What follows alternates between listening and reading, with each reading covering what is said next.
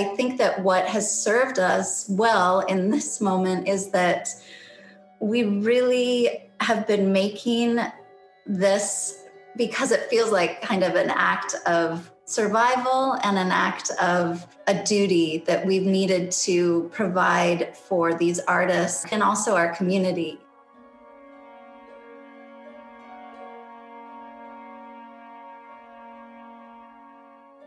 We hope that it will provide I mean, I know it's provided some healing for me in the process. Um, and my hope is that it will provide that for people who view it because it's, um, we do know that making art at the moment is certainly not something that can be taken for granted because it's just so hard. It's just so freaking hard.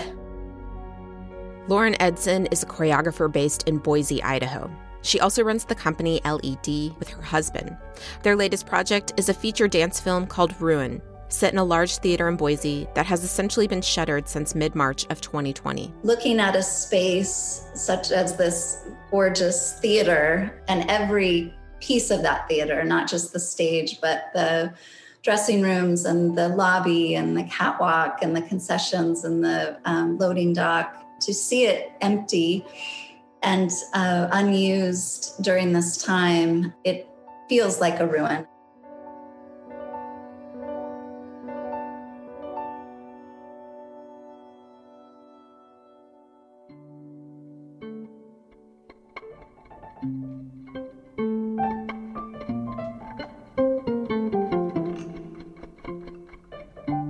On today's episode of Unsequenced, Edson takes us through how this dance film came to be and how each individual artist involved in the project influenced the work.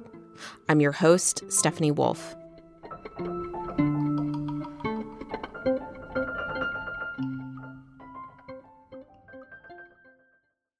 Am I remembering correctly that when we first started exchanging emails, there was a hope that it would be a staged production? Yeah.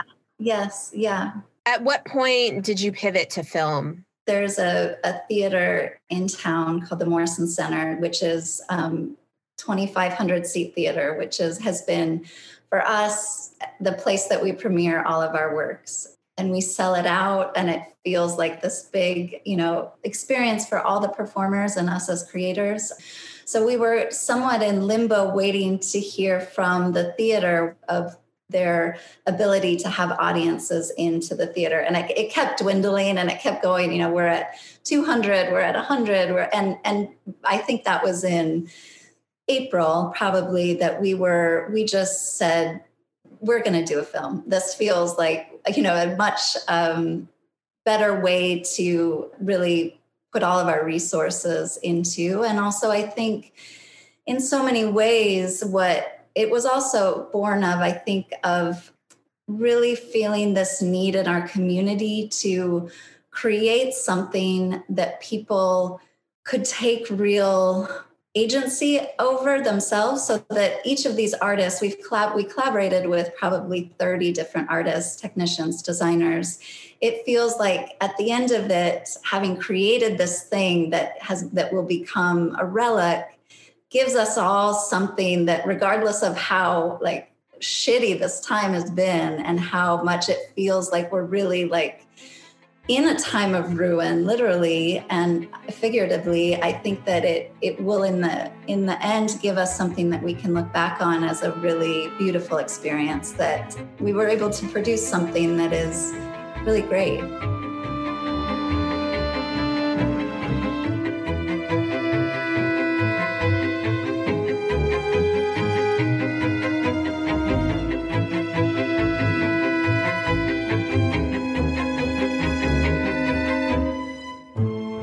The theater itself became a big inspiration for Ruin. It's fallen in so many ways, and it's been left vacant for several months now. So, that in and of itself became a real pillar of something that felt like a touchstone that we came back to.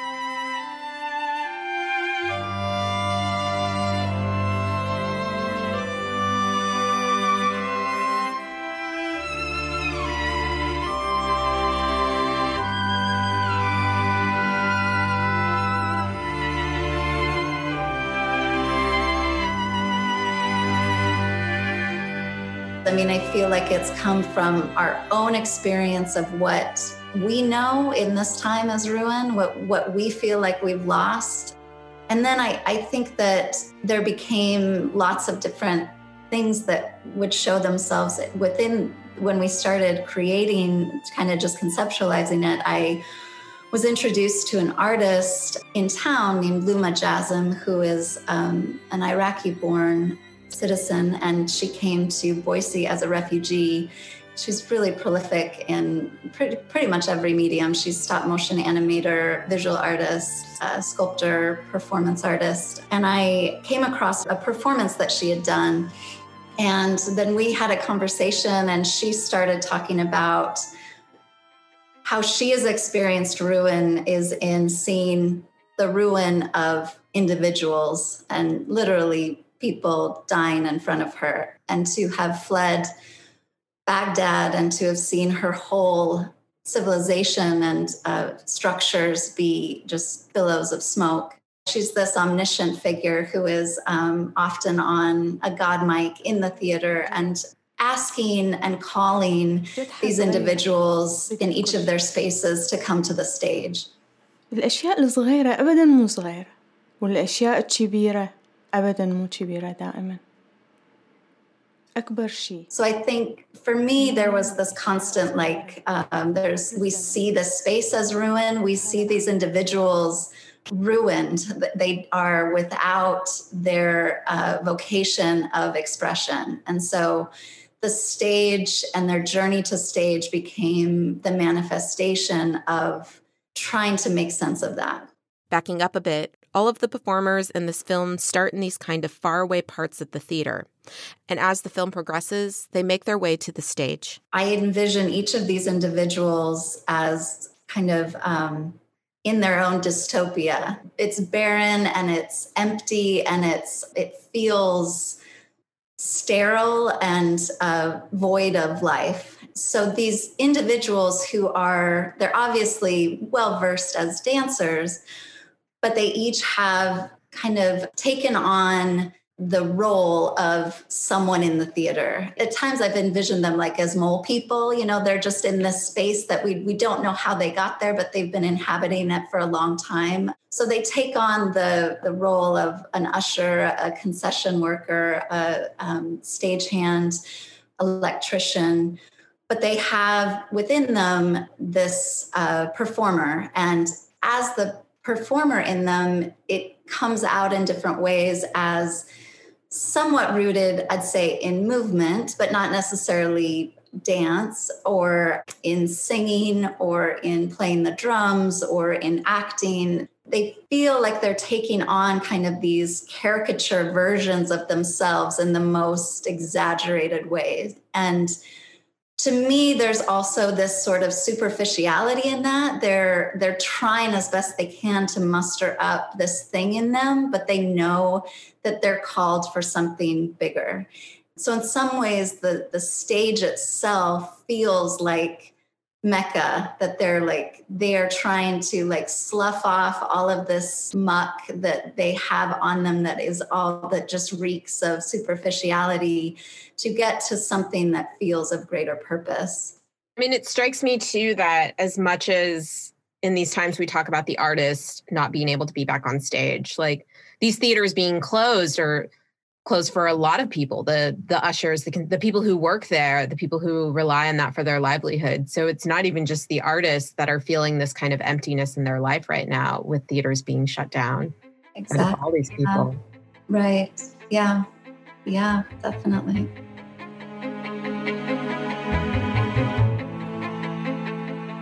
Edson breaks down each role in the film. Nell Josephine's character is the usher. She can just do so many things. She can juggle, she can roller skate really well. And so there was me wanting to kind of create this character that felt like she was continually moving on and trying to regenerate and reinvent and do more. And so her sort of biding of time in this space is to continually discover something new about herself as she makes her way to the stage.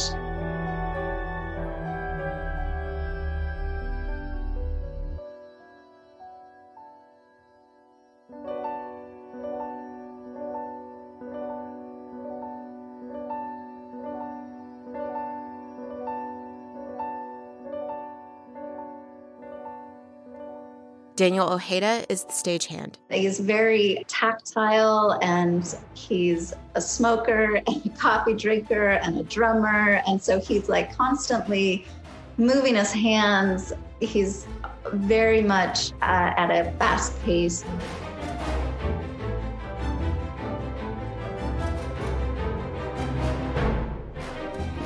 Sydney Covert is the wardrobe mistress and aspiring actress. And so she's very much engrossed with trying to put on these different characters. She has a, a, wig that she'll put on in a kind of Marilyn Monroe nod, and she puts two balls in her shirt to kind of to imagine herself as you know being a starlet.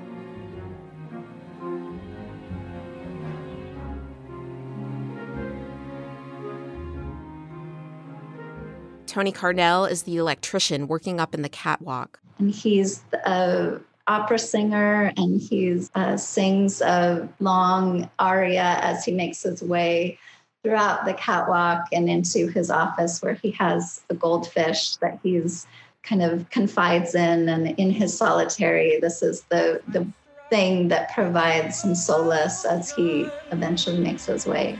All alone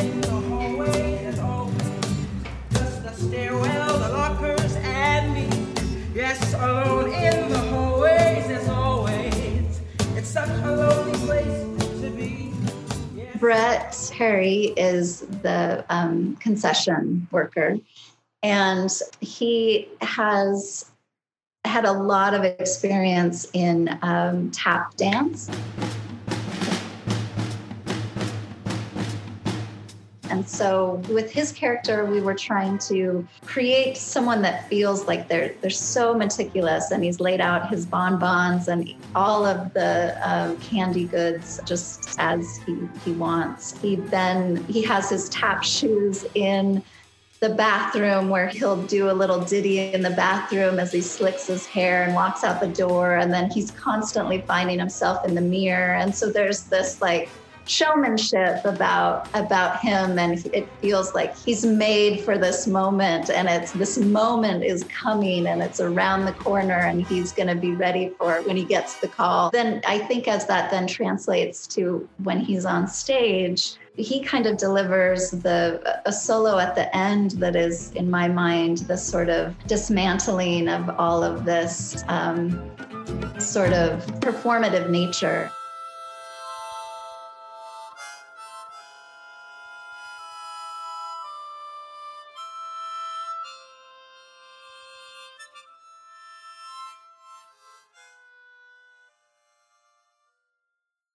And then there's me, the janitor.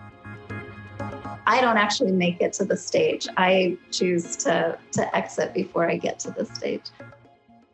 And why why is that? I mean, I think it's a question of free will as well. And my character, I think, was certainly kind of while we hear Luma say, get up, get up, and, and that's kind of the call that brings everyone to the stage, I decidedly exit the door and instead of joining feel like there's this um, you know I, I my hope was that it illustrated that there was like the free will to choose not to do that if you want. But also there was a necessity i think for myself to not be in too much more so that i could have a handle on everything that i was trying to construct and direct. So yeah that not everybody is like kind of that like tormented artist thing. Not everybody was like so drawn to the stage they couldn't right. no to exactly. yeah, yeah.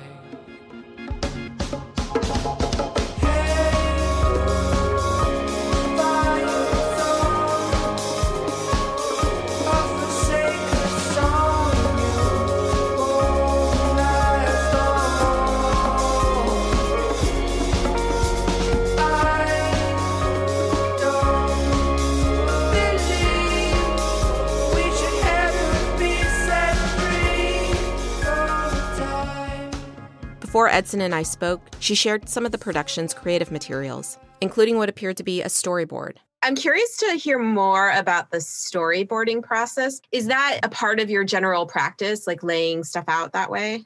No, it's not at all. I think that that came from working with a director whose general purview is in narrative work with lots of dialogue. For me, it was a really great learning experience or eye opening in ways because we did have a large crew that was involved, you know, in the the shooting of this and I think that to provide them with the production bible gave them a real insight into what it was that we were trying to create. I'd say that most often all these things are just pretty much just packed into my brain in a really tight way. I wrote a script for it and wrote um, everything that happened on stage. I also wrote down in a, in a way that would give the director and cinematographer and everyone working on it just a clear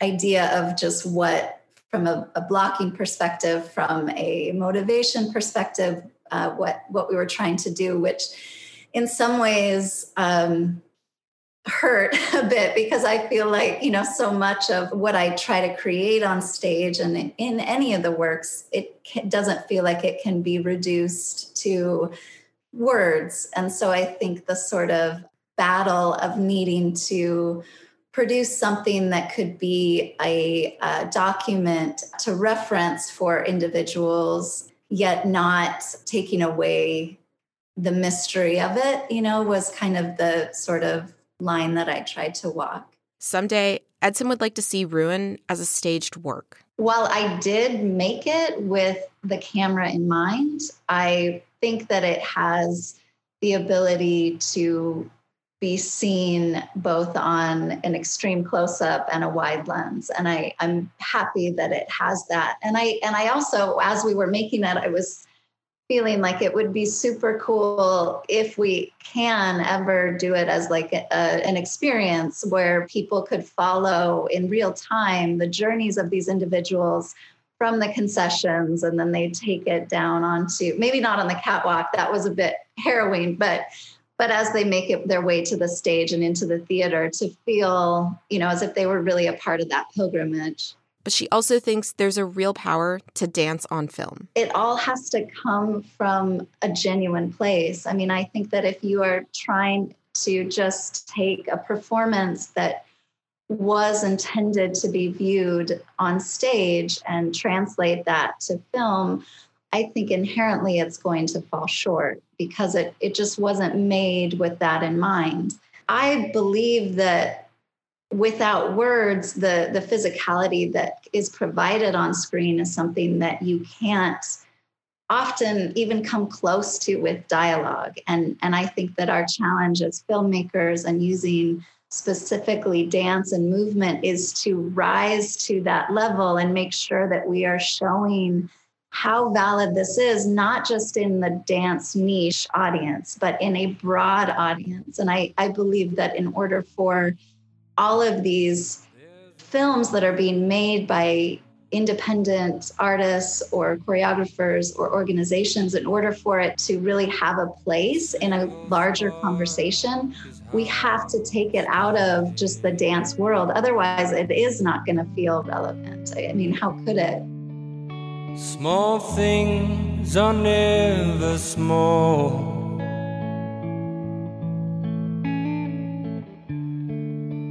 Big's not really big at all. grandest of design is built with tiny things and time in this big little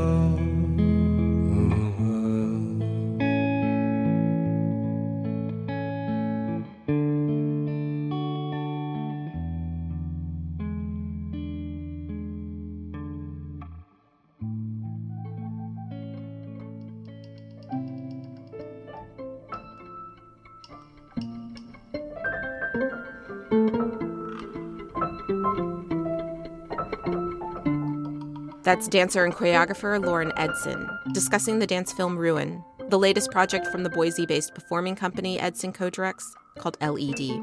The film is expected to be released in fall of 2021. Unsequenced is produced and mixed by me, Stephanie Wolf. with additional audio support by Justin Epstein from RYBG. The music you heard in this episode from the dance film Ruin was composed by Andrew Stensaas, co founder of LED. Joe Kai composed our theme music, and a shout out to our Patreon subscribers. They make all of this audio storytelling possible. You can join them at patreon.com slash DIYdancer. Find Unsequenced wherever you get your podcast, and thanks for listening.